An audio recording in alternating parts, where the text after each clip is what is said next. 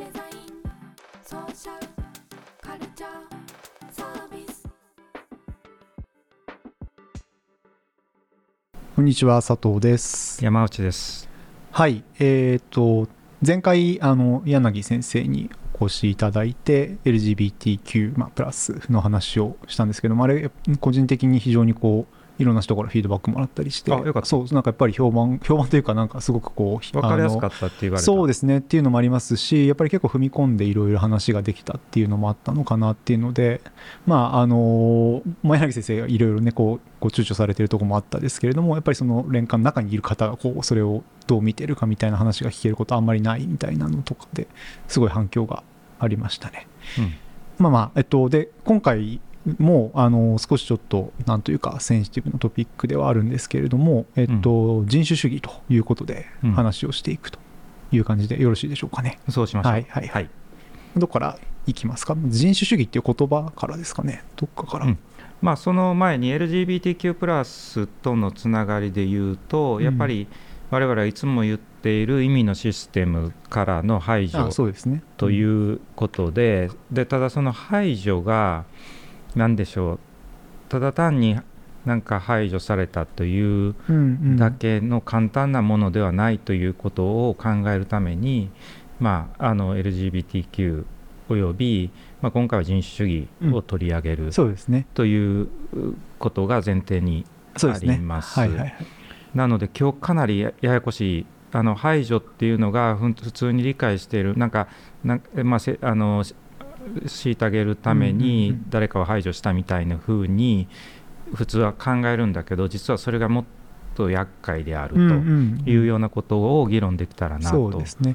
当然なんか同じ問題だと言ってるわけではないと思うんですけれども、うん。やっぱりその背後にあるこう排除と呼ばれているようなものっていうのがどういうことかっていうのを少し、あのもう一回話していこうと。そうなんです。その同じ問題じゃないっていうのは非常に重要で、まあ、我々それをなんか問題をレラティバイズするとよくないというレラティバイズっていうのはその相対化するとよくないとうんうん。よく言います。例えば、えーまあ、ナチズムによるユダヤ人差別というものを、なんかは特別ですよね、まあ、一個一個は特別な、LGBTQ も特別ですよねと、でそれをいやなんか実は全部同じ構造でって説明してしまうと、うんうん。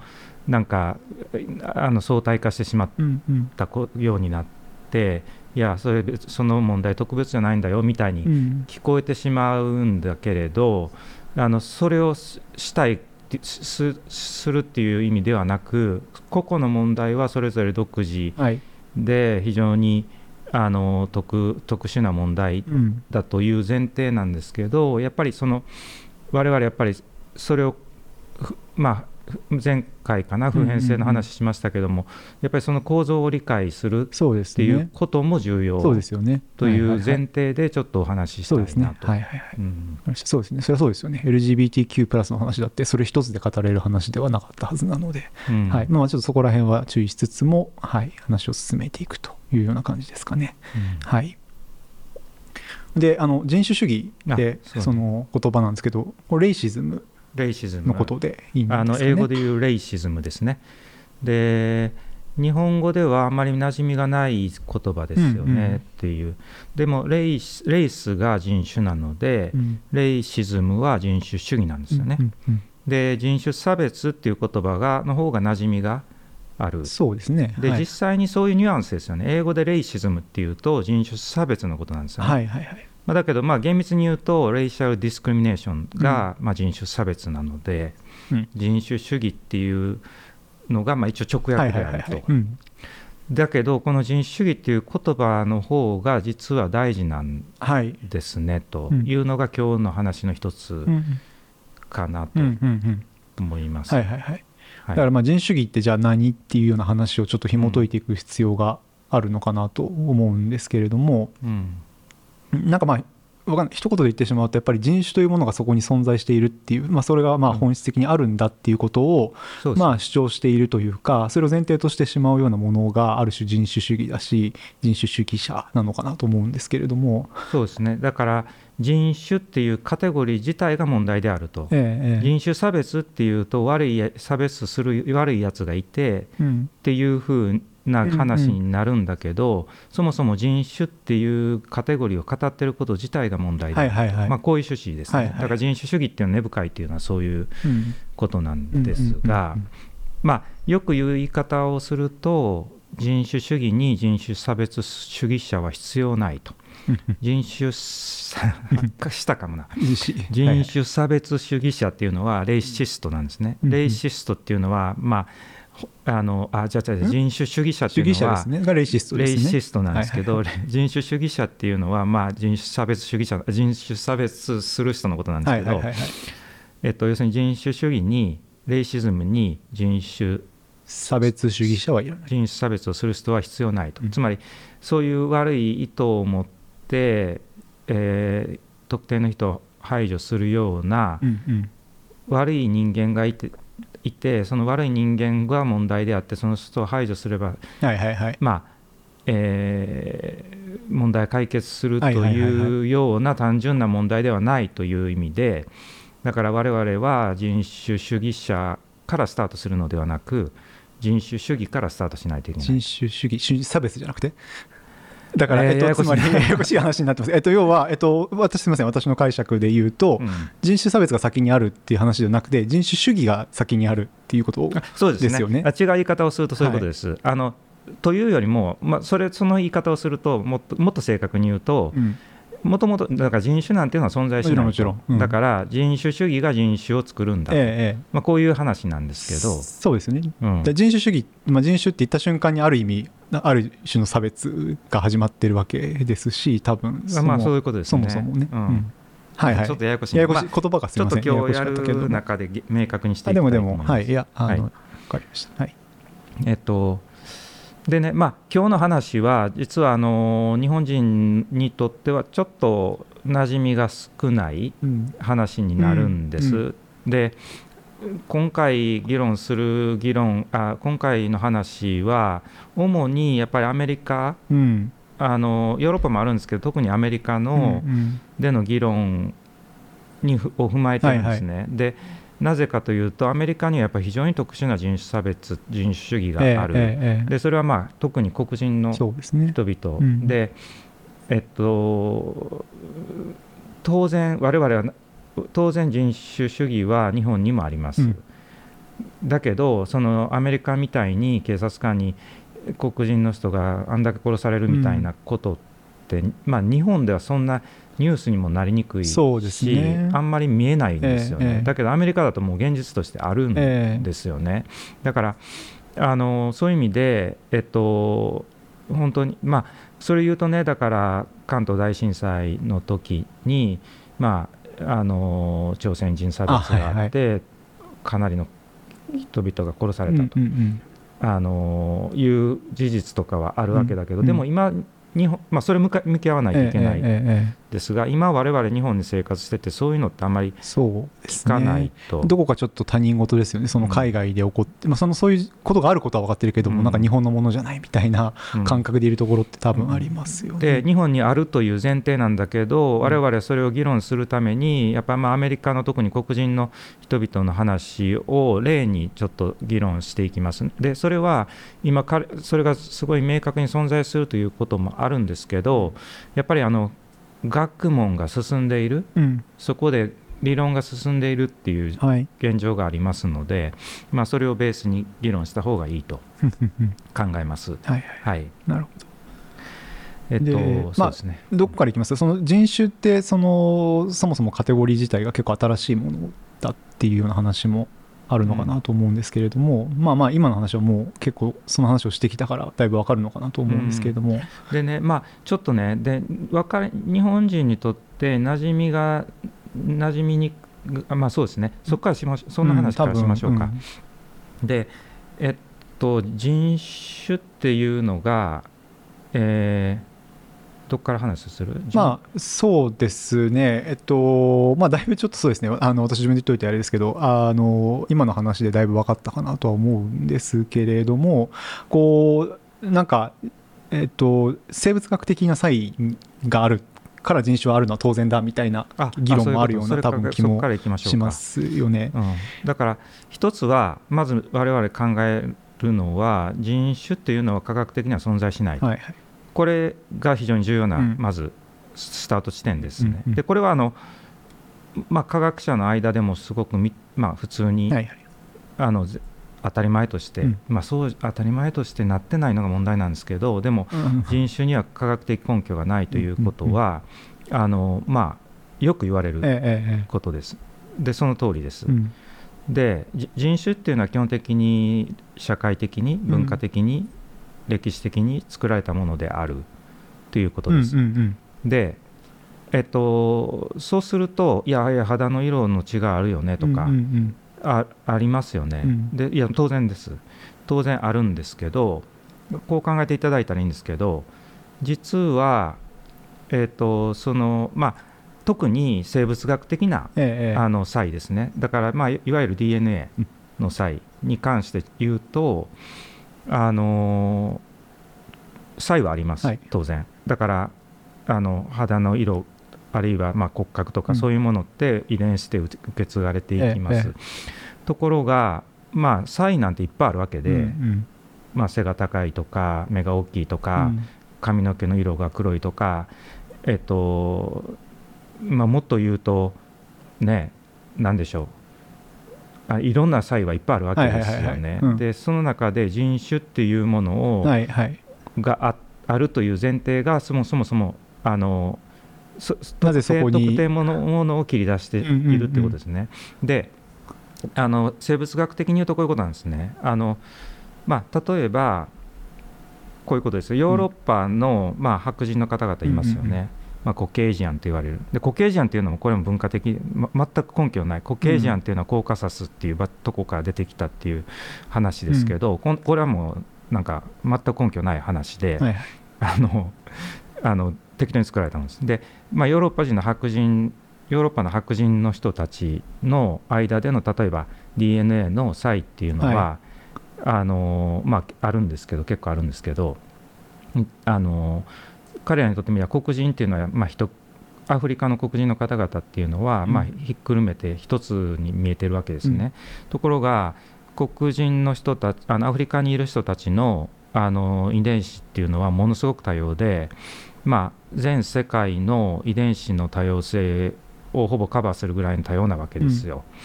でまあだからアフリカから人間が出現したっていう、まあ、話がありますけどもね、で結局例えばあと白人の中でいろんな人たちいますよね。うんあのいろんな国のいろんな民族がいますけども、その人たちの遺伝子の共通部分と、えー共通じゃない部分を分けたときに共通部分ってかなり少ないでうんすね。で共通じゃない部分の方が多くてでヨーロッパの白人同士の間の差異よりも特定のヨーロッパの人と特定の黒人アフリカの人たちの、えー遺伝子の差異の方があの少ないというか近いうんことがいっぱいあるわけですよ。で、遺伝子を調べ始めるとあの決してそのなんて言うんだろう黒人なんていうものが存在するってことはない、はいあのだからまあそういうとよくないんですけどあの共通の部分はあります、がその共通の部分っていうのはかなり少ないということと、えっと、あの白人でみんな共通してると思ってるんだけど実は白人の中でもこの部分は黒人にすごく近いとかですね、うん。いっぱいあるわけです。うんうんまあ、そういうと肌の色ははい違うじゃないかってなるんですけど、肌の色はまあ基本的にあの紫外線によって決まるのであのこう考えたらいいかなと思うのはまず DNA の大部分が作られでその人たちがどっかに行ってど特定の地域に進んだことによって、なまあ、何代かしてやっぱりその肌の色が、うん。あのい受け継がれていくわけです。だから例えばミクロネシアとかアフリカはは紫外線が強いので、まあ、黒い肌になっていくわけなんですけど、彼らの間の DNA っていうのは別にそんな共通性はないはいわけですよね。であのこう考えたらいいかなと思うんですよ。だから人人種っていうか DNA の差異が先にあってで特定の地域に住んだことによって共通部分としての,、あの受け継がれていく肌の色の、そうです。えー遺伝子っていうのがあるんだけどそれってあの後からついたっていうか、だからまたあたかも肌の色が先にあって人種があるっていう議論は大体おかしいっていう話ですよね、あの多分生物そう学ですね的にはね。はい。うん。だから今のような話っていうの、まあ、先ほど冒頭にちょっとおっしゃってましたけれどもある程度知られている話なはずなのに、うんえっとまあというかまあ知られている話というか、まあ、それがもう分かっていること DNA 的なまあ差異でどのこうのって語れるようなものではないっていうようなことが言われているにもかかわらず、まあ問題はやっぱりなぜじゃあやっぱり人種差別ってなくならないのっていうようなうん。話になってくるのかなと思うんですけれども、そっちにうん。飛んでいいですか？えっ次は。と、で、えっと、もう一回ちょっと整理しよう、えっと、伝わったかどうかっていうのが、えっと、まずあの生物学的に DNA とかっていう話をししたときに人種には何の根拠もないっないですね。ていうことが一つ。で、まあ、人種っていうくくりで語ることに何の根拠もない、でアフリカの人もいいろんな人がいっぱいいるわけで、うんうん。っていう。だからで黒人っていうのは存在しないんですよねアフリカには。うん。だから黒人っていうのはうん。アメリカに来て初めて黒人にされてしまうのでうんだからないわけですよね、だだからあのーそそれぐらいのもんだという、はいはいはい。まあ、それ以外のものと出会って外からラベルされたっていうことですよね。でねそのそれを言った時にね例えばこういう話ですけどあのーアフリカの人は知能レベルが低いと、あのーいう話とかあるいは痛みを感じにくいとかね、うん。全く根拠のない話、でこれがですよ例えばジェームズ・ワトソンとか 科学者が言い始めいるわけじゃないですか。ですね、それは本当に。2007年ぐらいに問題になりましたかね、うん。はい、あの一番知ってるべきそうですね、DNA のあの螺旋あうんの構造をこう解析したワトソン。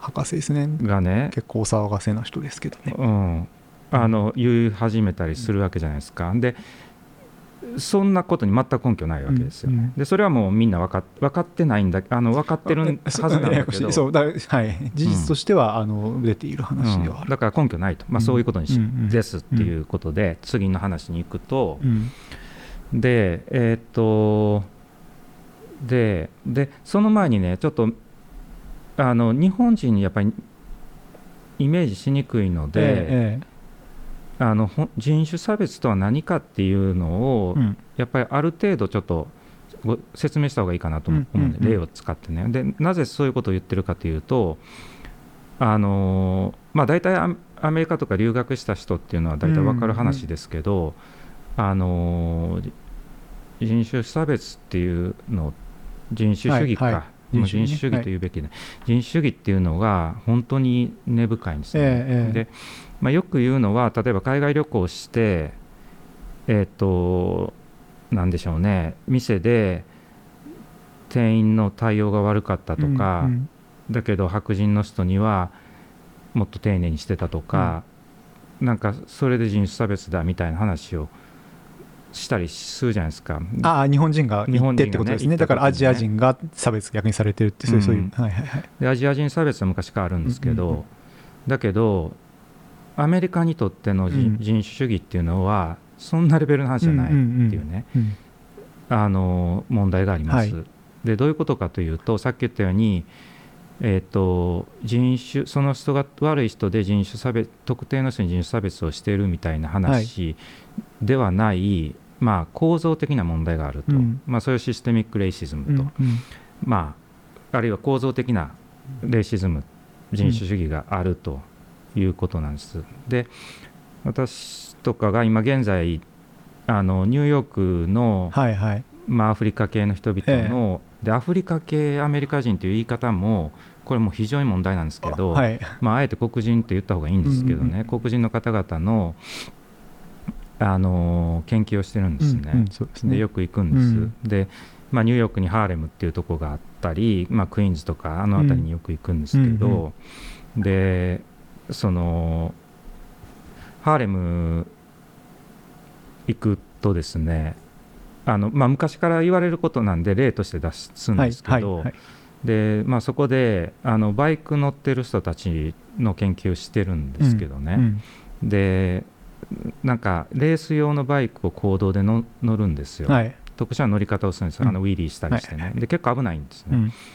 であのーまあ違法なんですよレース用のバイクは行動で乗るのないがあはいはい。しウィリーして乗るとかは違法なんですね、うん。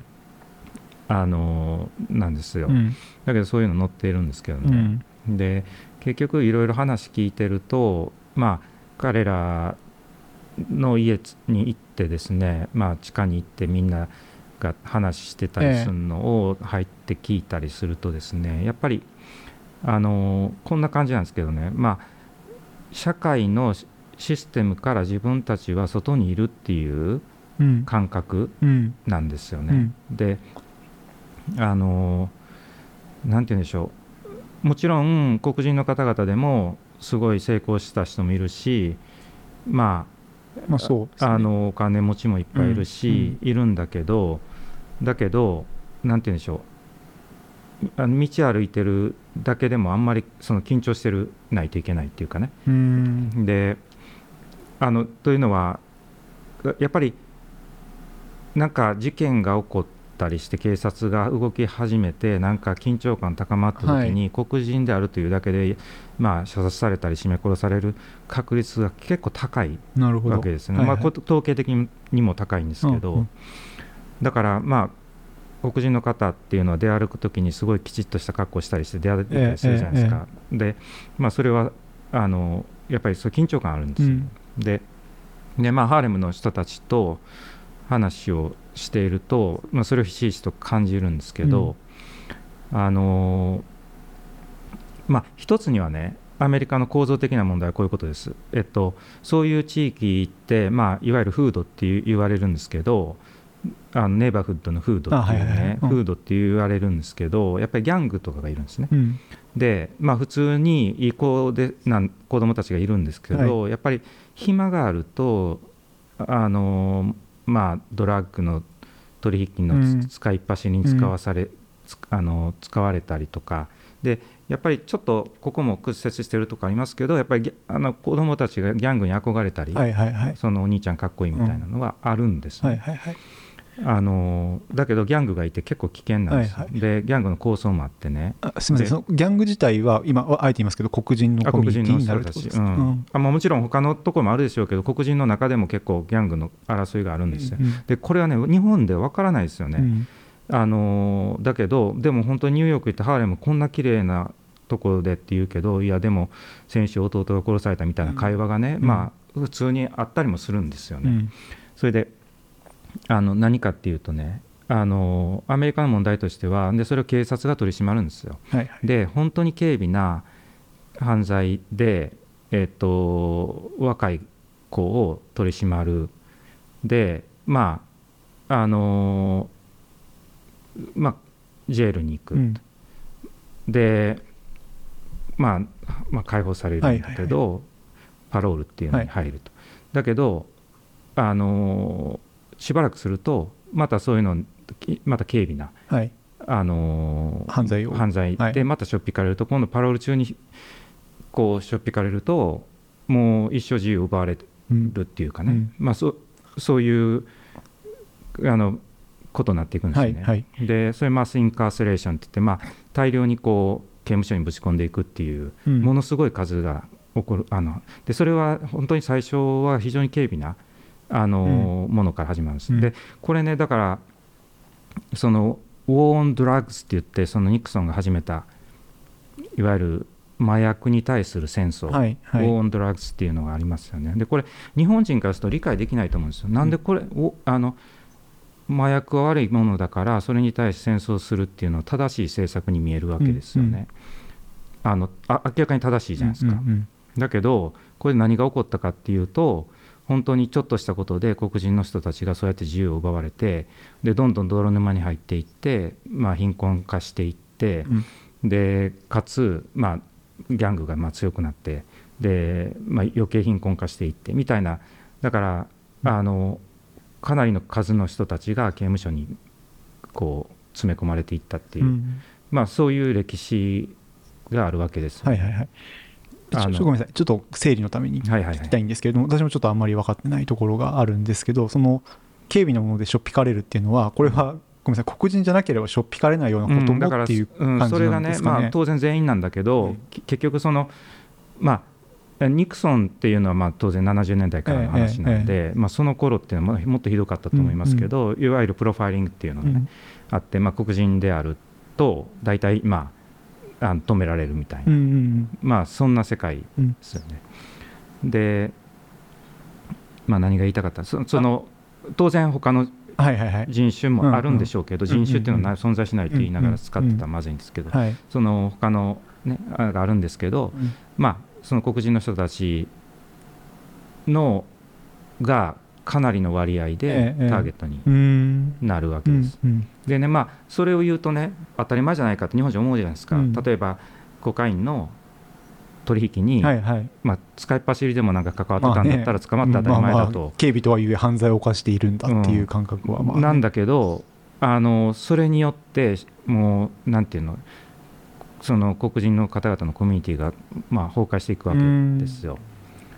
なるほど。うん、でまあちょっとねで、そういうでウォーンドラッグスっていうのが何が悪いんかっていうのことなんですけど、まあ、そでねマリワナの合法化みたいな話がありますけど、まあだからそういう背景のもとにマリワナの合法化とか、まあ、そういう議論があるんであってまあそのあはいはいはい。日本でね日本におけるそれとはちょっと全然文脈が違いますね。合法化しようというのはいはい。あはねはいはい。そんな背景とは全然違うところなので、まあ面白いなっていう感じなんですけどで何の話だった？あのちょっとバイクの話にあバイクね戻ろうかなと。でそうそうそうバイク。でえっとバイク乗るんですでわわ我々が調査してる人たちは、当然そういうことはしない、うん。あの人たち。ドラッグとかあのギャングではない。ギャングではない。ギャングではないんです。ううであのバイクで私あのすごいね YouTube あウィリーとかのが非常に上手な人が YouTube とかで有名になって映画に出たり自分のアパレルブランド作ったりしてる人、まあ、成功した人がいますよ、はい。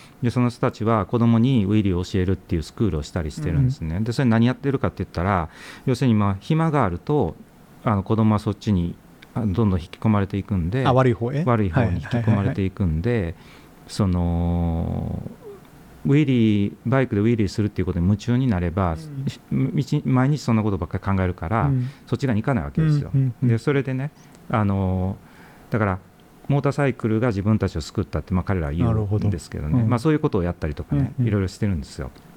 だけどいでもや違法はやってることは違法、でまあ、うん。うん面白いので、まあ、子供たちには行動乗るなってすごく言うんですけどね、うんうん。自分たちは乗るんですけどね、でまあ、乗る乗るのもね、これあの、乗る場所がないからなんですよ。ああ。で、まあ、これもね、これも別の問題ですよ、うんうん。あのスペースのポリティクスっていう、まあ、別の問題です。ええだけど、まあ、それちょっと置いときましょう、今日は。うん。それでね、えー、と何が言いたいかというと、でバイク乗るんですよ。で、私が一緒にやっている人、あのけあのしやってる人うん。は、あの自分のバイクをね、わざわざ別の州に持って行って、えー、とちゃんと法的に登録するんです。はい。です。で持ってニューヨークに持って帰ってくるんですけど、うん。うん。ニューヨークでは登録できないんですね、うん。他の州に持って行って検査を受けて登録してナンバープレートもつけて乗ってるんですよ、はい。それでも捕まるんですよね、うん。それでも捕まるんです。で,、えっと、で彼のグループはある90年代かなある時期にもううんざりして、はい。まあその競技用の方がいいんだけどストリートのバイクで、に変えてみんなが変えてまあ捕まらないように合法的にややろうよって言ってうんうんうん。みんな変えたんですよ、うんでまあ乗り方とかが難しくてまああんまり楽しくないんですけど、うん。でもみんな変えたんですよ。でもそれでも同じように捕まるねなるほどなるほど。でで何かっていうと、まあ、彼の言い方彼に言わせると何やっても自分たちは違法なんだっていうね、まあ、そういうことなんです。なるほど。だからシステムの外にいる存在。っていうのはそういうことなんですね、な悪いことしてるわけじゃないけれども街歩いてるとなんかこうっていうのでこれはね、うん。日本人には分かわかららないいですす。うん。というのは違法なことしてるから警察あ警察が追いかけ追いかけるんですね、うん。で警察が追いかけてなんで悪いのっていう話ですよ、はい。それで彼らがね面白いこと言うんですよ。そのなんだろうなそのえっと NYPD ってね、はい。ニューヨークの警察があるんですけど、うんうん。まあ、彼らはあのルールがあると。Do not chase っていうルールがあるんですね、まあ、チェイスしてはいけない。追いかけてはいけない、うん。でなぜかというとそういうのを追いかけてしまうと必ず死者が出るんですね、でというのは危険だからあの逃げたりして、はいはいはい。うん。で危険だから。で NYPD には Do not chase っていうポリシーがあってうん。と、うん。だからで怒り出すわけですよ。あの追いかけよると。ええええ。で日本人の感覚からするとねいや違法なことしてるんでしょ、はいはいはい。警察を追いかけてなんで悪いの、うんうんっていうことですけども、うんまあ、彼らはその違法な前提でその中のルールで生きてるっていう、うんうんまあ、そんな感じなんですよね。なるほどね。はいはい。うん。まあだからそのなんだろう今の。すいません。あ彼だってそのなんて言うんだろう。あのえっ、と一括りにしたらまずいんですけど、まあ、ちょっと話の都合上。そうですね都合うん上です。ね、だから黒人とかあのちょっと人種って言葉もだ今回の会はちょっと使ってますけれども、あの当然そういうなんていうか主義主張があるとかいうことではないとうん。いうことですよね、はい。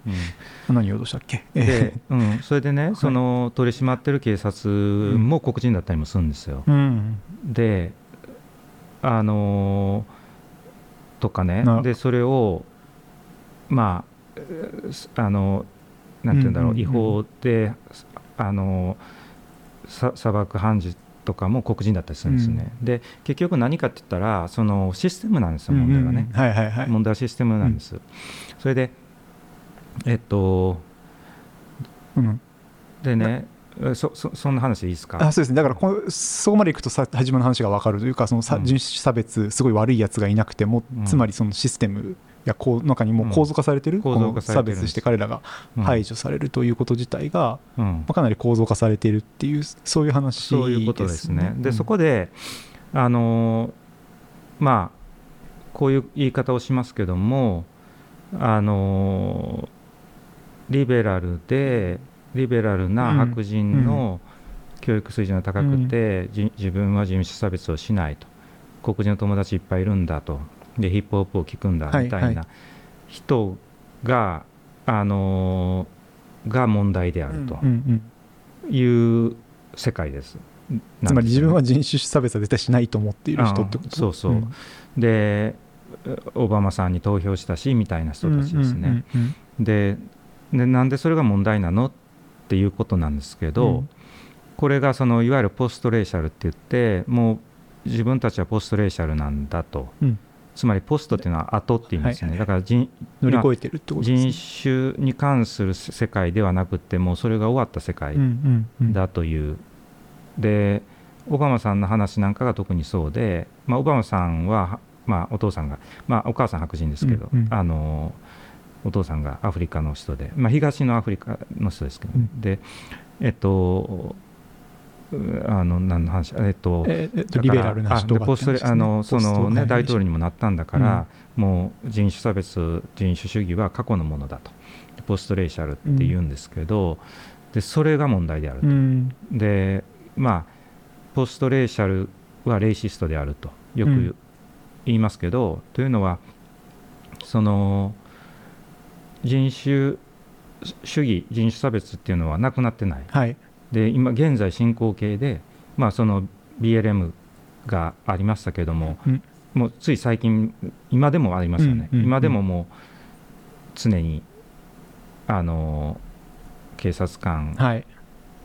にまあそうですね。射射殺されてしまうっていうような話は。っていう事件はもう山ほどあるわけです。うん。でああるんだけどでそれポストレーシャルだっていうのは欺瞞であるっていうこともあるんですけど、やっぱり一番の問題はえっともう自分はポストレーシャルだと言言言えている時点で言っている時点でそれが非常に特権的な立場から言っているっていうことで,、でその特権的な立場はどうやって作られてるのかっていうと、うん。そういうその人種主義的な構造はいはいはい。によって、あの作られているはいはいはい。わけなので、えっと自分は全く関係ないよとうんうん。いうことで言っているんだけど、言っていること自体が人種差別的であると。うんなるほど。こういう構造ですね。うん。だからあのー非常に厄介なんですよ。うんうんうんであのーまあそういうことですね。はいはいはい。うん。まあおそらくそうなってくるとまあ多分2つありますよね。そのまずはやっぱりここまでなんかいろいろ議論をしていてじゃあ単純にその構造に気づいてないだけでそれに気づけばいいのかっていう話とじゃあああそうですね。どうしたらいいのかっていう話、うんでもうちょっと言うともしかするとそれが分かってたとしても何かこう排除をしてしまうっていうこと自体が、うんまあ、一体どこから来てるのかっていう話の2つがあるのかなと思うんですけど。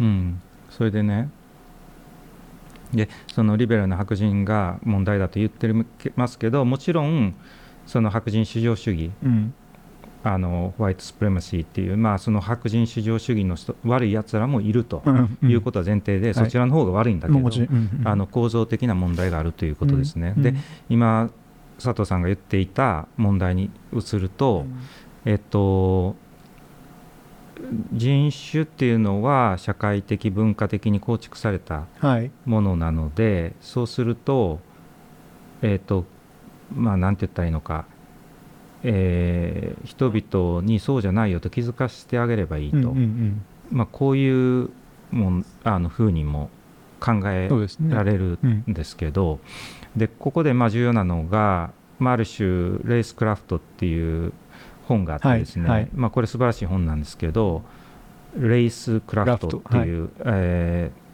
あのはい。クラフトっていうのはクラフトビールのクラフトを作るっていう意味ですね、うんで、まあ、ウィッチクラフトみたいなもんだと言っているんですけど、うん。ウィッチクラフトっていうのは魔女狩りですね、はいはいはい。であえっとでレースクラフトっていう本があって、まあ、あのバーバラ・フィールズさんとカレン・フィールズっていう、まあ、あの姉妹が書いたんです。新しい本でしたよね。新しい本ですね。うん。でそのなんて言うんでしょう。えっ、とまあその根拠はない社会的文化的に構築された人種っていうのはあのもう構造化され客観的に社会の中にはい。社会を構造するものとして埋め込まれている、うんうんうんまあ、客観的事実として存在する。だから人々の頭の中にあるわけじゃないと、あうん。あるだけではないと。はい。いうことなんです。でどういう方すするかというと、まあ、これ社会学者にとって当たり前の話ですね、うん。あのなんだけどえっとまあなんでしょう6時6オクロックっていうのが存在するとまあ確かにこれは人間が作ったもので、うん。自然の中に存在しなかったものです、でだけど人間が文化的に作ったもんだけどまあ6時っていうのは確かに客観的に存在するし、うん。我々のあありとあらゆる社会的なものを構造化してるし、はい。っていうのはまあありますよね、うん。だからまあそれと同じぐらい客観的なんだっていう、うん。まあ、そういう話なんですけど、でレースクラフトの問題は何かというとまあ彼女らが言うのはそのコンマ何秒の判断。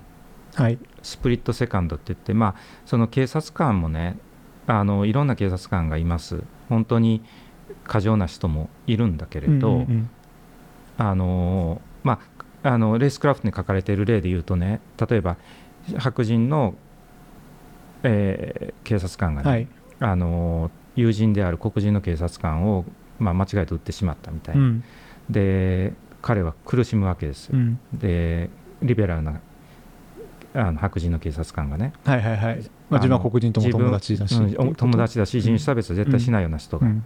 でどういうことかっていうとぜ全然そういうのをひ日常的に否定してしない人がほんま暗闇で何かの調子で本当にスプリットセカンドで判断してしまうんですね。うんでそれで黒人の人を撃ってしまうっうん。ていうことが、あのーもうそういうその世界なので、うん。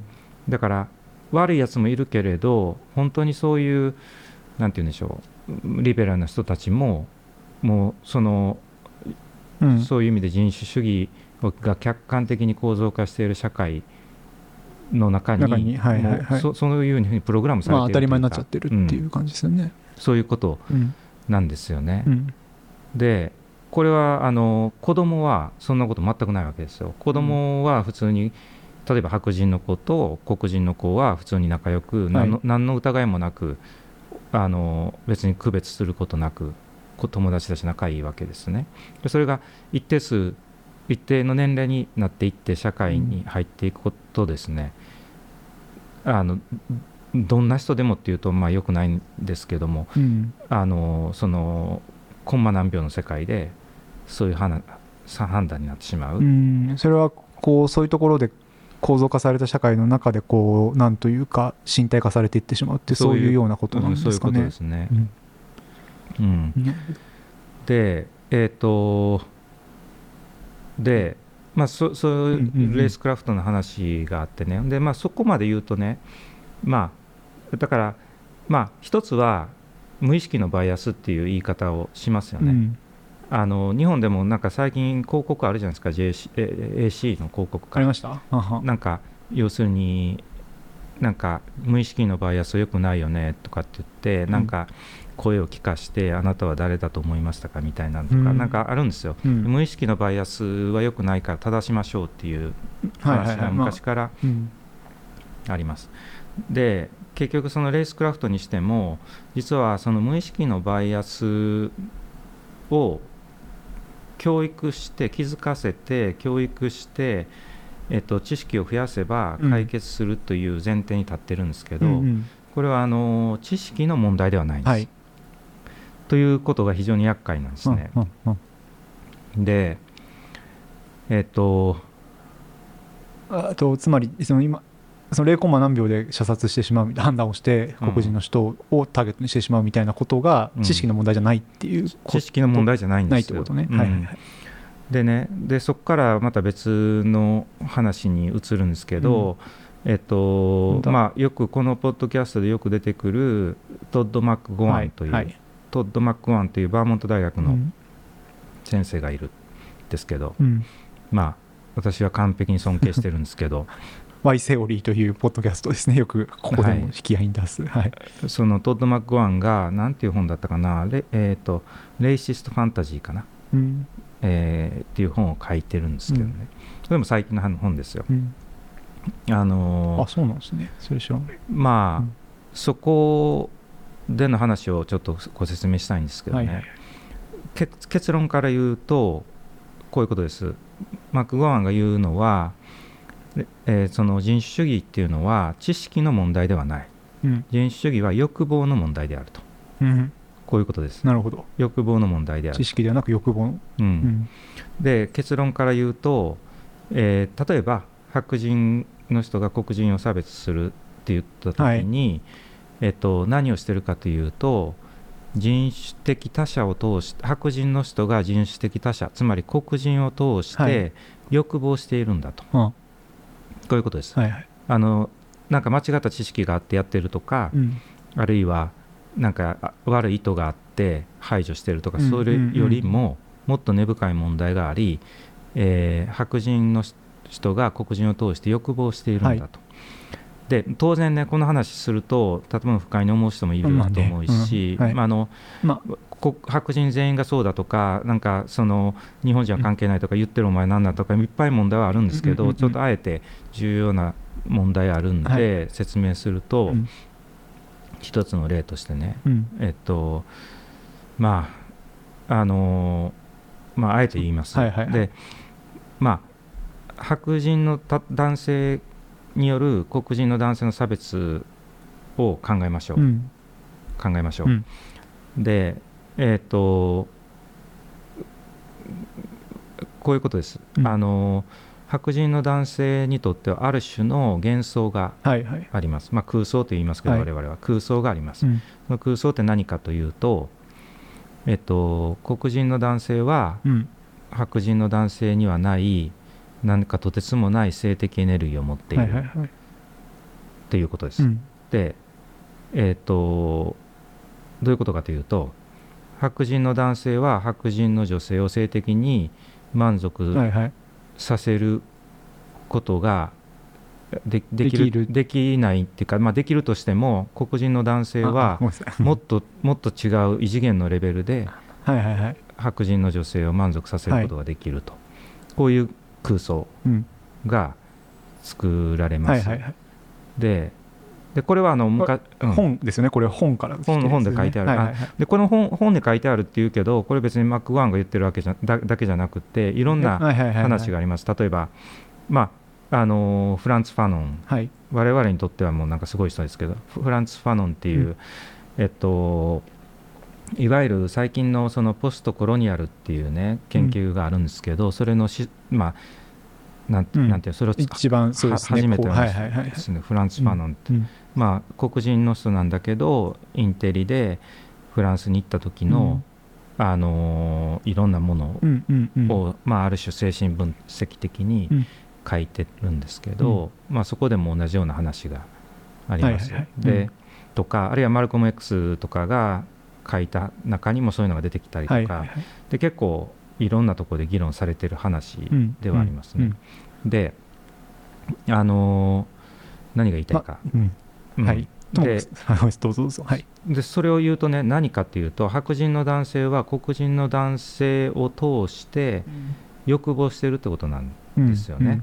えっと、つまり、えっと、黒人の男性がものすごいこうすごいことができる、はいはいはい。それはでそれは自分ができない。できないことですね。できない。はい。で、えっと、だけどしたいわけですね、うんうん。したいんだけどできない。つまり欲望している、うん黒人の男性を通して欲望している、えーだけどできない。でできないのはあいつらができるからだと、まあ、そういう、はい。そういうことになっていくわけですね。はいはい。であのーまあなんて言うんでしょう。非常に屈折したはいはい。ことですけども、あのーこれは例えばなんて言うんでしょう、まあ、マクワンが言うには例えば昔のムスリムの話とかもうん。そうで、うん。まあ、ハーレムがあってものすごい性的エネルギーがあってみたいなね、あのー話とか、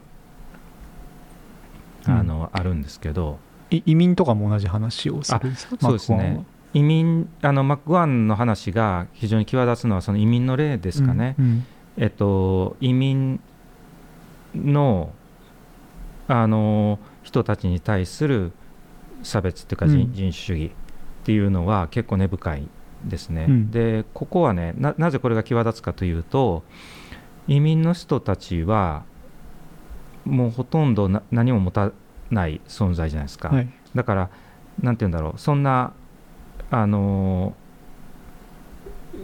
欲望を持ってるっていうふうに見えないですよね。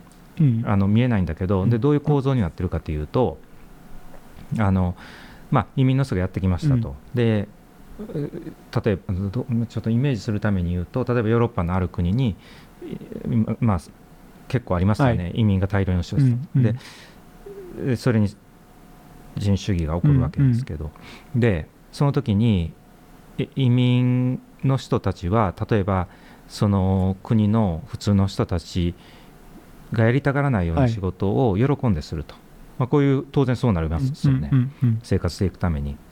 ででそこまではいいんだけれど、うん。でその時にまた空想ができるんです。うん。どういう空想ができるかというとあのまあ大体こう先進国で生活している人っても悶々としてやっぱり自分がまあなんて言うんだろうこの近代のこう分断されたせまああの世界においてですね、うんなんか自分っていうものを本当に感じられない中で生活していることがまあ多いじゃないですか。はいはいでその中で移民の人たちは素朴に見えるんですね。うんででやっぱりシステムの外にいる人間に見えるわけです。うんまあ大体そうですよね。だから特に最初に移民で違法例えば違法でとかあるいは難民で来た時ってシステムの内にいるのか外にいるのかは曖昧な存在ですよね。うんでそういう存在っていうのは何かこう自分たちがこう絡み取られている近代のシステム近代の装置うんの外側にいるような感覚になるんですね。あでそうすると何が起こるかというとあのあの人たちは自分たちの絶対到達できないなんか満足っていうのを知っていると、ーうん。まあ例えば近代以前の,、はい。あの人々がこう調和の取れた世界ええええの中で、あの素朴に生活していた何あのそういうなんかすごい喜我々には知らない喜びを知っている、はいはいはいはいまあ大体そうなるんですよね。なんかしがらみもなくてみたいなそうそうそう。んなようなことで自分たちちは税金も払わなあかんしって言ってもむむちゃくちゃ悶々としてるわけですよ、はいはいはい。賃金上がらない人がね、うんうん。でその中でですよ。あの移民の人たちっていうのはシステムから排除されているから、うん。なんか自由に見えるんですね、うんうん自由に見えるしなんかそういうしがらみから外れてなんかで自分たちがやりたがらないことも喜んでやるという姿が彼らは何か知ってるに違いないあ仕事とかってことですね、はいはいはい。だからあのすごい欲望があるわけですよ、うんうんであのこれは非常に厄介ですね。うん。うんというのはそそんなものないわけです、うん。黒人の人が例えばすごい性的エネルギーがあってとかないわけです、うん。あのこれは空想ですよね、はいはいはい。でその空想がまずいんだっていう話ですよ。うん。でそれが欲望を作るからえっとで移民を排斥するっていうのはそういうことですね。かあいつらはなんかこう満足あなんかすごい満足してるんだみたいな、うん。でなまあ、妬みにも入ってくるわけですそこにはね。うん。であのーこれはもう大体そはいはい。そういううん。構造、はいえっと、これ精神分析的に分析をしているので、うん。なんかこう今の話って結構説明されてるじゃないですか、うん。そのこういう空想を作り出してとかって、うん。ただこれっていうのは多分なんか無意識の欲望なんですかね。無意識でしょうね、うん多分だからうん。普段は多分話が結局人種のさっきの話に戻るとうん。なんかこう意図してるわけではないわけですよね。だからそのこの欲望を持っているっていうことがどうしてうん。排除につながるのって言った時に、うん。あいつらはなんかいい自由ななんかを持ってるからちょっと妬ましいから排除しようとか、うん。ロジカルにやってるわけではない。ですよね。やってない、うん。だから欲望っていうのはややこしいんですよ、そういう意味でね。うん。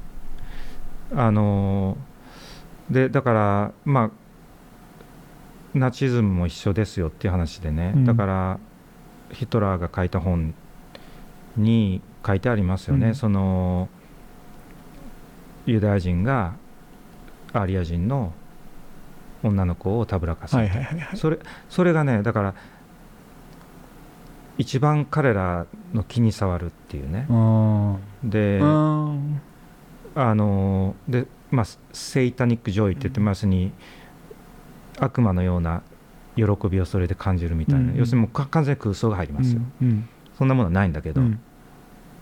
だからあの、まあ、ユダヤ人に関して特に謎があるじゃないですか、うん。まあそのねそあの彼らは何か知ってるに違いないっていうね、だからあのそういう空想がどんどん膨らんでいいくうん。うんという感じ、なるほど。うん。うん。だから本当に厄介な問題です。そうですよね。うん。でねだから人種主義は知識を教えたらでもなわあのなくならないというのええはその通りで、うん。欲望があって欲望に向き合わないといけないんだっていうことです。でうん。その時にねうん。我々ねえっといやそんな欲望関係ないしとか思ってると思います。思ってますよね、うん。私も思ってたりし、うん。うん。結局ね例えばこういうことなんです。黒人のアスリートをね見てですよ、彼らは超人的な能力があって、うんうんうんここれもまずいんですよ。ね。これもまずいんですよね。なんかうんうん。あのけなしてるわけではないし、褒めてあんでね、うんこれはねあの我々の領域では称賛による排除って言って、うんうん。称賛することが排除になるっていう話なんですけど、えっとそのなんでしょうね。思ってますよね。黒人の人なんかすごい身体能力がそうそうそう。だからそれってうん。なんか当然よよくないことだという自覚もあるけれども、当然結構な当たり前の言説としてうん。出てきてるところはありますよね。うん。とかあの、まあ、言ったようにあのそういう遺伝的なうん。共通部分っていうのがあることはありますよ、うんうんあることでも大谷さんのことを考えてくださいと、うん。ねあんだけすごいアスリートが、うん。つって。だからまあそまあそまあまあ個別のことを言ったね。個別のことを言うとまずいな、うん。あのうん。なのでまあそういうのもだ。ヒップホップとかねヒップホップで非常に暴力的なヒップホップ、うん。まあ、ヒップホップってこう女性蔑視があったりとかね暴力的だったりとかねいろいろするんで、ヒップホップのリリックっていうのは結構問題なんだけれど、はあの白人のリベラルな人とかがそれを聞いたりするじゃないですか。うんうんうんで結局でそれで黒人の世界はそうだって言って空想を作り上げるわけですよ。あの空想を作り上げる、はいでね私もさっきフードの問題を言ってね、うん。実はすごく問題なのはうん。それに加担してしまってるんですよね。だからそのギャングがいて危険なところに生活しててっていうことを説明した瞬間に多分聞いてる人、うん。言ってる自分もやっぱり空想入ってますよ。うん。かなりね。なるほど。でそこで生活している非常にオーセンティックなあのーなんかもう生きるか死ぬかの世界で生きている人たちの生活が空想を作り上げうん。でストリートファッションですよ。だからストリートファッションっていうのがなぜ authenticity を持つのかみたいな話で、あのヒップホップとかね、だから、あのそういう本来はねそういう空想を解体しないといけないうんだけどやっぱりどうしても我々は空想を作り上げてしまいますよね、と。確かに。まあ、うん。排除とか違いとか人種っていうものを語った瞬間に多分そのある種の空想がそこにはあると思うし、なんというかなんかどうやってもちょっと加担しちゃうようなところがうん。あるような気もするんですよね。多分、うん。うん。それでねでここからが我々にとって非常に重要なんですけど、まあ排除意味のシステムから排除された無意味っていう話いつもします、うん。あはいはいで排者。でこの排除っていうのがい今の議論を踏まえるとですよ、うん。ものすごく厄介だってことですよ、うん。これただ単に誰かをなんかラベルをつけて排除したっていうことでは済まされないうん。問題ですと。で、うん。そこには例えば嫌いだから排除してるんじゃなくって欲望してるんだってことなので、うん。これは非常に根深いうん。問題。でさっき言ったように賞賛による排除っていうのがあるので、あのーね別にストリートファッション着るなとか、それ悪いと言ってるわけじゃなくって、あのだからここが問題ですよ。じゃあこれじゃあそういうことを全部知識のとしてですよ。排除していったらいいんですねみたいな。うん。でそれは不可能ですよね、えっと、つまりこの空想を持たないってことは不可能ですよね。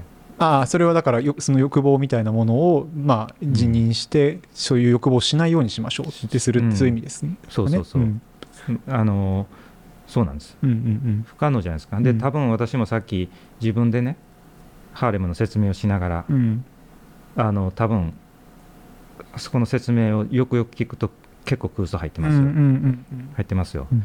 でこれ不可能うんなんですよ、うん。で空想を取り除くっていうとそんなこと不可能なんですね、ででどうすんのっていう話。あままずまず整理しましょう、ええまずえその我々が意味のシステムからの排除って言ってる排除っていうのがもうおそらく多分排除っていう言葉で捉えきれないようなうん。非常にややこしくって根深い問題であうんうんるということです、まずねえ一つは、うんでだから我々言葉が失敗してると。排除って言,、ってるけどそんなこと、そんなものは排除じゃないと、はいはいはい。こういうことですね、うんだからまずそれを理解しましょう、はい。っていうこととでじゃあその排除悪い排除しないようにしましょうってうん言って頑張るわけなんだけれど、そこに排除の全くない世界を想定しするっていうことも実は欺瞞なんですよね。はいはい。うん。あのというのはそれは不可能ですよ。であのこれ不可能だっていうと諦めて今のままでいいんじゃなくって、それを排除をできるだけなくす努力は、そこのために頑張ることは大事なんだけど、うん。一方でその空想のない世界を空想することは不可能である。はいはいはいはい。それでですね、うん。でここで、まあ、例えば、あの持続可能性の時も議論しましたけども、はいねやっぱり持続可能性の時に何が問題だっていう話は、うんまあ、ティム・モートンの話、うんティム・モートンさんの話から何が問題だったかっていうとやっぱり美学的距離を取ってしまう、はい。つまり自分は関係ないと。自分は正しいことをしている、うん。まあ、これ美しい魂とうん。言いますけど、自分は正しいと。自分は美しいと。で問題は向こう側にあると。で距離を作るわけです、ででそれで、えー、とエリートがまあなんかオールバーズのススニーカーを買って、うんうんうんうん。まあ問題を解決したっていうことがまあフェティッシュ的否認であると、まうん。あそういう話でした、つまりあの問題は何も解決しない、はい。だけれどあの問題を悪化させていると、うんうんうんまあそういう話でしたね、うん。で結局その美学的距離が問題なんですねっていうことでした、うん。でそれを解消しようっていうことなんだけれど解消ははっきり言って不可能なんですよ、はいはいはい。あの解消しようとする努力が必要だけど、うん。解消不可能うんです。うん。ででその不可能だからこのダークエコロジーって言ってこう憂鬱な世界に入るんだけれど、うん。はい。あのそこをねやっぱり世の中の多くの言説はあのさっぱりすっきり割り切ってしまうわけです。ようんだから排除されたものをうん。一個のシステムにこう包摂して綺麗なものを作り上げるみたいな、まあそそんな。それもあるし、あるいは無意識のバイアスはなくしましょうねと、教育していきましょうね、そうしたら問題解決しますみたいな、うんうんうん。きれいに整理,、まあうんそうですね。整理をする、あるい、は、まあ、プラスチックバッグを使わずに、うんうんええ。えっと、ペットボトル使わずに、つあのーするっていうことを、ええうん。みんなが、あのやるという問題に置き換えられていくんですけどそういうふうにす,、はい。すっきり問題が設定されてしまう、はい。はい。それが欺瞞ですよね。はいはいはい。で、えっと、やっぱりまず絶望すること。うん。でその絶望って何かっていうと美学的距離をしこう消去しようとするんだけどできなはいい。空想ダメだと言いながら自分も空想してしまうことに絶望するうん。ことが大事であって。でモートンの時にモートンが一つ面白いこと言ってますねっていうことを言言いましたけどそれはあのフィルムノワールの形式っていうのがあって、うん。まあなんでしょうね。そのえっ、とこっち側にいて美しい魂だと思ってた人間が、うん。いつの間にか自分も向こう側にいたみたな、はいいはいはい。自分は関係ないと思ってた人間が、まあ、むしろそこのなんかこう中心にいたというか、まあうん。絡め取られてるっていう。っていうようなデザインが重要だっていう話うんだったんですけど、えっとそういうとねなんか非常に特殊なことに思うんですけどまさにその通りで、うん。結局すっきりして問題解決できるように見せているのが解決ではなく、うんうん。そうじゃなくって自分が絡み取られているはいはいうことで絶望するようなデザインっていうのがやっぱり必要なんだと、うん。こういうことだと思うんですね。だからうん。まあ、最近のウォッキズム批判みたいなのもそうですよ、うん。ポリティカリーコレクトで、ウォッキズムっていうのはその何かこう、正しいことをする、ええ原人種主義は良くないから、なんかこう、うん。で非常に綺麗な話をしするんですけど、もうあのあ、ウォッキズムっていうと、大体あのリベラルな風にお思われるんだけど、これこれはあのまたまた時間があったらややりましょうか。まあそのはいはい。ウォッキズムは、えっと本当に我々と同じようなリベラルなところからものすごく批判されるんですね。うん。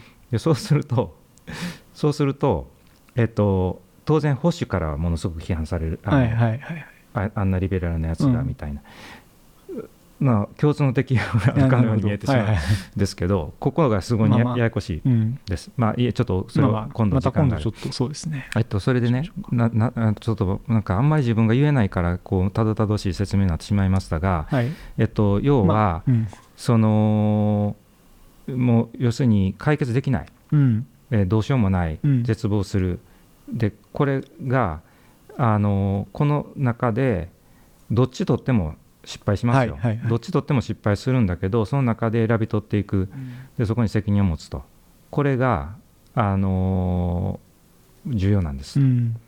ということです。うん。で我々は aesthetic strategy って言ってやってることの究極のあの目的は実はそこにあっうん。て、えっとじまあ、要するに自分がこう絡み取られていて割り切れない、はいはいえーものがああるうんうんうんわけですよね。その中でどうやってこううなんかこうまあ周辺をうん。周辺を選び取るかっていうかね。その、周ま、む辺を。難しいうん。とこですけどもうん。あのそこに向向き合おうとしてるんですけどうんいま、未だに答えがない。あの、うん。答えは実はいろいろ考えてるんだけどあまりちゃんと説明できないし多分ちゃんと説明したらダメな領域っていうか。うんなるほど、うん。はいはいはい。あかんな最後ちょっとあんまりし,、まあしっくりこなかったな、まあ、でも少なくてもそのなんもう繰り返しになるんですけれども結局やっぱりどうしたってこのこういうその、まあ、エコの問題もそうだしこの人種の問題もそうだし LGBTQ の話も、まあ、全部ごめんなさい同じにしちゃいけないんですがやっぱりどこか全部解決をしてきれいにしちゃおうっていうふうにどうしたってこう思う？でそれ自体もちょっとなんかおかしな欲望であるっていかがわしい欲望だっていうことだし、うん。もうちょっと言うとその排除の、まあ、今言ったような話っていうことを踏まえるとやっぱりそうしてしまううん。ことにこうなんというかあの向き合わなきゃいけないっていうのがまず一つあるっていうことですよね。でおそらくはその意味のシステムみたいなのを解、まあ、何度もようにこう宙吊りにしたり解体にしたりってことを繰り返し繰り返しやっていくしかない。だから解体して綺麗なシステムが出来上がりますとかうん。解体によって排除されたものが包摂されて綺麗な丸いうんいい社会が出来上がりますではなくてそれを繰り返し繰り返しやっていくことでしかないという非常にこうあれなんですけれどもまあでもなんか今のところそういう方向性としてはそっちに向かなきゃいけないっていうことですよね。うん。なるほど。はい。なんかちょっとペスミスティックに聞こえちゃうかもしれないけど、でも多分あでもそそれを経ないといけないですね。うん。っていうことなんだろうとちょっと、あのその絶望するってさっきもおっしゃってましたけれども、なんかそういうことがないと、まあ、まずはいかんのだろうとうん。いうのが、まあ、ずっとこう話しているような話の趣旨なのかなとね。はいうん。思います、はい。はい。ややこしいですけれど。もね、まあちょっと多分これはまた取り上げないといけないテーマですかね。まあ今日のところはちょっとそうですね。はい。うまく説明できなかったけど、ええええ。こんここでそうですね。はい、またちょっといろいろテーマこれはあの引き続き話していけるような気がするので、はい。うん。またやっていきましょう。はい、まあ、ちょっと1時間過ぎたしこんなところでおしまいにしようかなと思います。はい、お疲れ様でした。ありがとうございました。ありがとうございました。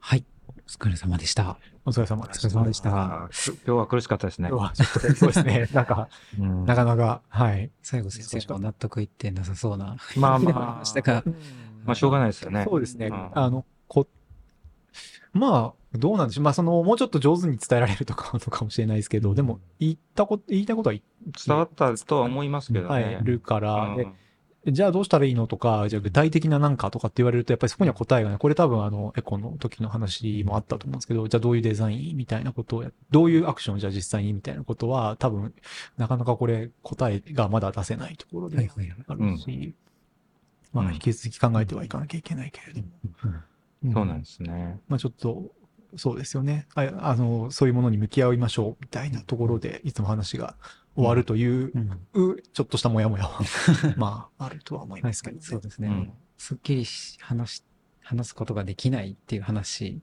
を。あ、まあまあ、それもありますね。それもありますねそもそもスパッとはいかないっていうのはもちろうんんあるとは思います。はい。まあでもね、その人種主義に関しては、やっぱり、あの、分かるまでに時間かかりましたね。やっぱり、それはあれですか、まあ、長く住んでらしたじゃないですか、アメリカいらしてて、その時にそういう感覚はありました？その今、リサーチね、えっと行かれてるのもあねると思うんですけど。あの、正直ね、あんまりなかったですね。うん。あの、当然、何かあるっていうのをしひしひしと感じるわけですよ。で、まあ最初 LA にいたから、えあの、それこそ、コンプトンの世界がストレートアウトコンプトンって、その、ヒップホップのね、うん。まあ、あのー、えっ、と、暴動があったんですね。私が行く前ですけど、あの、やっぱりそれって、だからそのウォーオンドラッグの話からの延長なんですけど、あの、暴動があった、あの、ロドニー・キングだったかな、あの、暴あの、同行にされたっていうのが、録画されてっていうね、それが出回ったっていう。えええ。で、まあ、ああそんな話はいいんですけど、でも、やっぱり、えで、やっぱ、やっぱり我留学生の住む世界ってやっぱり結構、いびつなので、か特にカリフォルニアにいたから、いびつなので、あの、結構、まあ時間はかかりましたけどね、かかかりましたけど、まあ今も、今も完全に理解できてないけど、うん。うん。うん、だそれがある意味知識の問題じゃないという話の結構詐称なような気もしていて、そういうことがあったとかいうこと自体は分かってるけれども、うん。なんか、まあ今も、まあ、っていうのはもちろんあると思うんですけれども、なんか、うん、それをちゃんと理解できるというか、ここまで喋れるようになるのにすごい時間がかかってるっていうう。ん。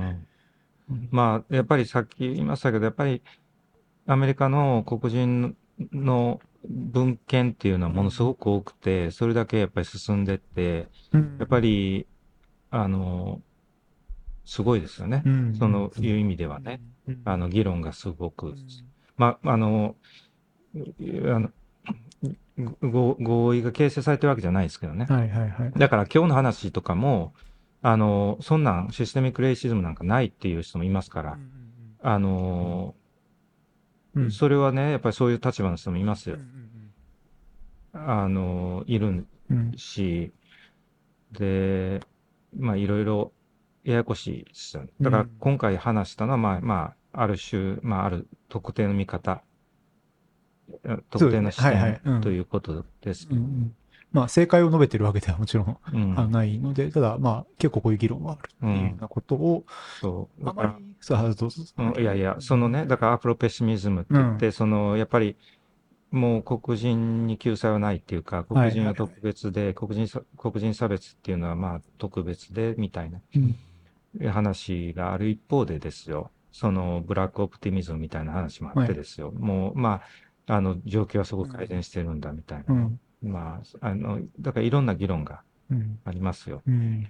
でね、ちょっと言うの忘れたのがね、やっぱり人種主義っていうのが、そんなにあの古い歴史がないっていうことも実は重要で、あの、近代の発明であるっていう話ですよね。うんで、あのーこれは意外なんですけど、でも当然差別はいっぱいあったんですよ。はいで、昔の差別は、例えば、社会の階層構造による差別だったり、えあるいは、あのー宗教的な差別だった。だから宗教的な差別なのはもう回収したら、あの、差別されなくなるっていうかね。うんその、あまあ、回収は普通できないんだけど、回収するっていう。うんで、あのーなんだけど、人種生物学的な差異に基づく人種に基づいた差別というのは近代からはいはい。始まって、うんで、まあ、その下敷きはやっぱり植民地主義にあるうん。わけですね。で、アフリカの方々の奴隷が、ああ奴隷奴隷として連れてこられてって、ヨーロッパに一定数いてっていう、まあ、当初はその、おあの、中東経由でね、うん。中東も当然、どあの奴隷貿易があったんで。で、あの、で、資本主義、ここ重要なんですけど、資本主義と人種さ人種主義の関係なんですけど、あの、これはね、よく間違った議論があって、えっと、いわゆるネオリベラルな、はい。つまり新自由主義の人たち、あのね、これ、ややこしい、我々がリベラルって言ったときに、政治的な左派をあことを言うんですけど、ね。ネオネオネオリベラルっていうと右派なんですよね。で、まあ、ネオリベラルな人たちはですね、まあ、基本的に、あの、資本主義は人種に関わらないのはいで、うん。つまり利益さえ出ればいいので、えっと、人種差別をしてたら利益を失うので、利益のために人種なんて関係ない。はいはいはい。だからじ資本主義を突き詰めていけば人種差別はなくなる。はいまあこういう立場なんですけど、でこれは欺瞞なんですよね。というのは、まず、あのーなくなってないしっていう。ね、はいはい。はい。こんだけし資本主義ええで、ええ。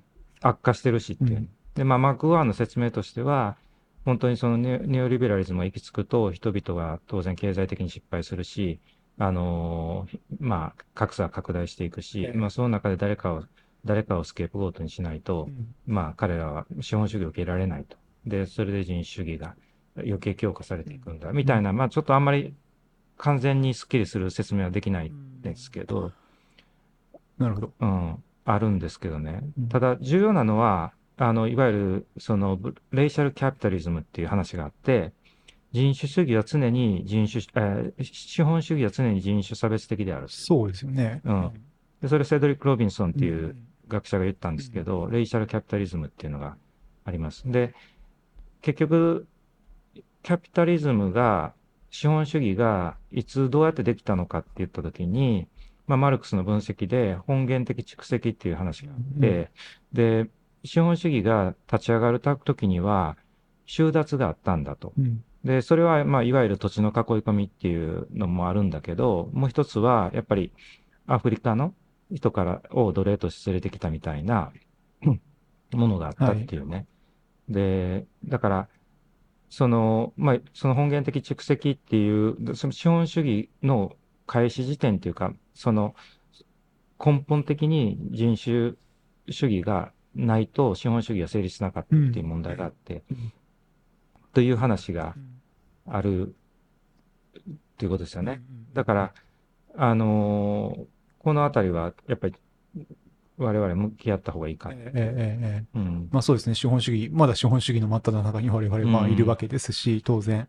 だけどその資本主義自体が、まあ絶対そういう、まあ差別であったりとかっていうものの上に成り立ってるものだっていうのは、うんまあ、うんまあここは知識の問題というか、まあ考考え方というか、まあ。そうですね。あの、知識は大事ですよ。。そうそう、だからあの、うそれを放棄してはいけなくて、あの、ただ、ね、その、うんうん、知識を補って解決できるものではないとは思うんですけではないんだけど、その構造をちゃんとは理解して、ちゃんととみんなに伝えてっていうことはええ絶対重そう要ですよね。それ自体はうんだから、我々もちょっといろいろここら辺をアップデートしながら、どんな議論があるのかなはいとか考えてやっていかなきゃいけないなと、そうしましょ。はいう思います。はい。はい。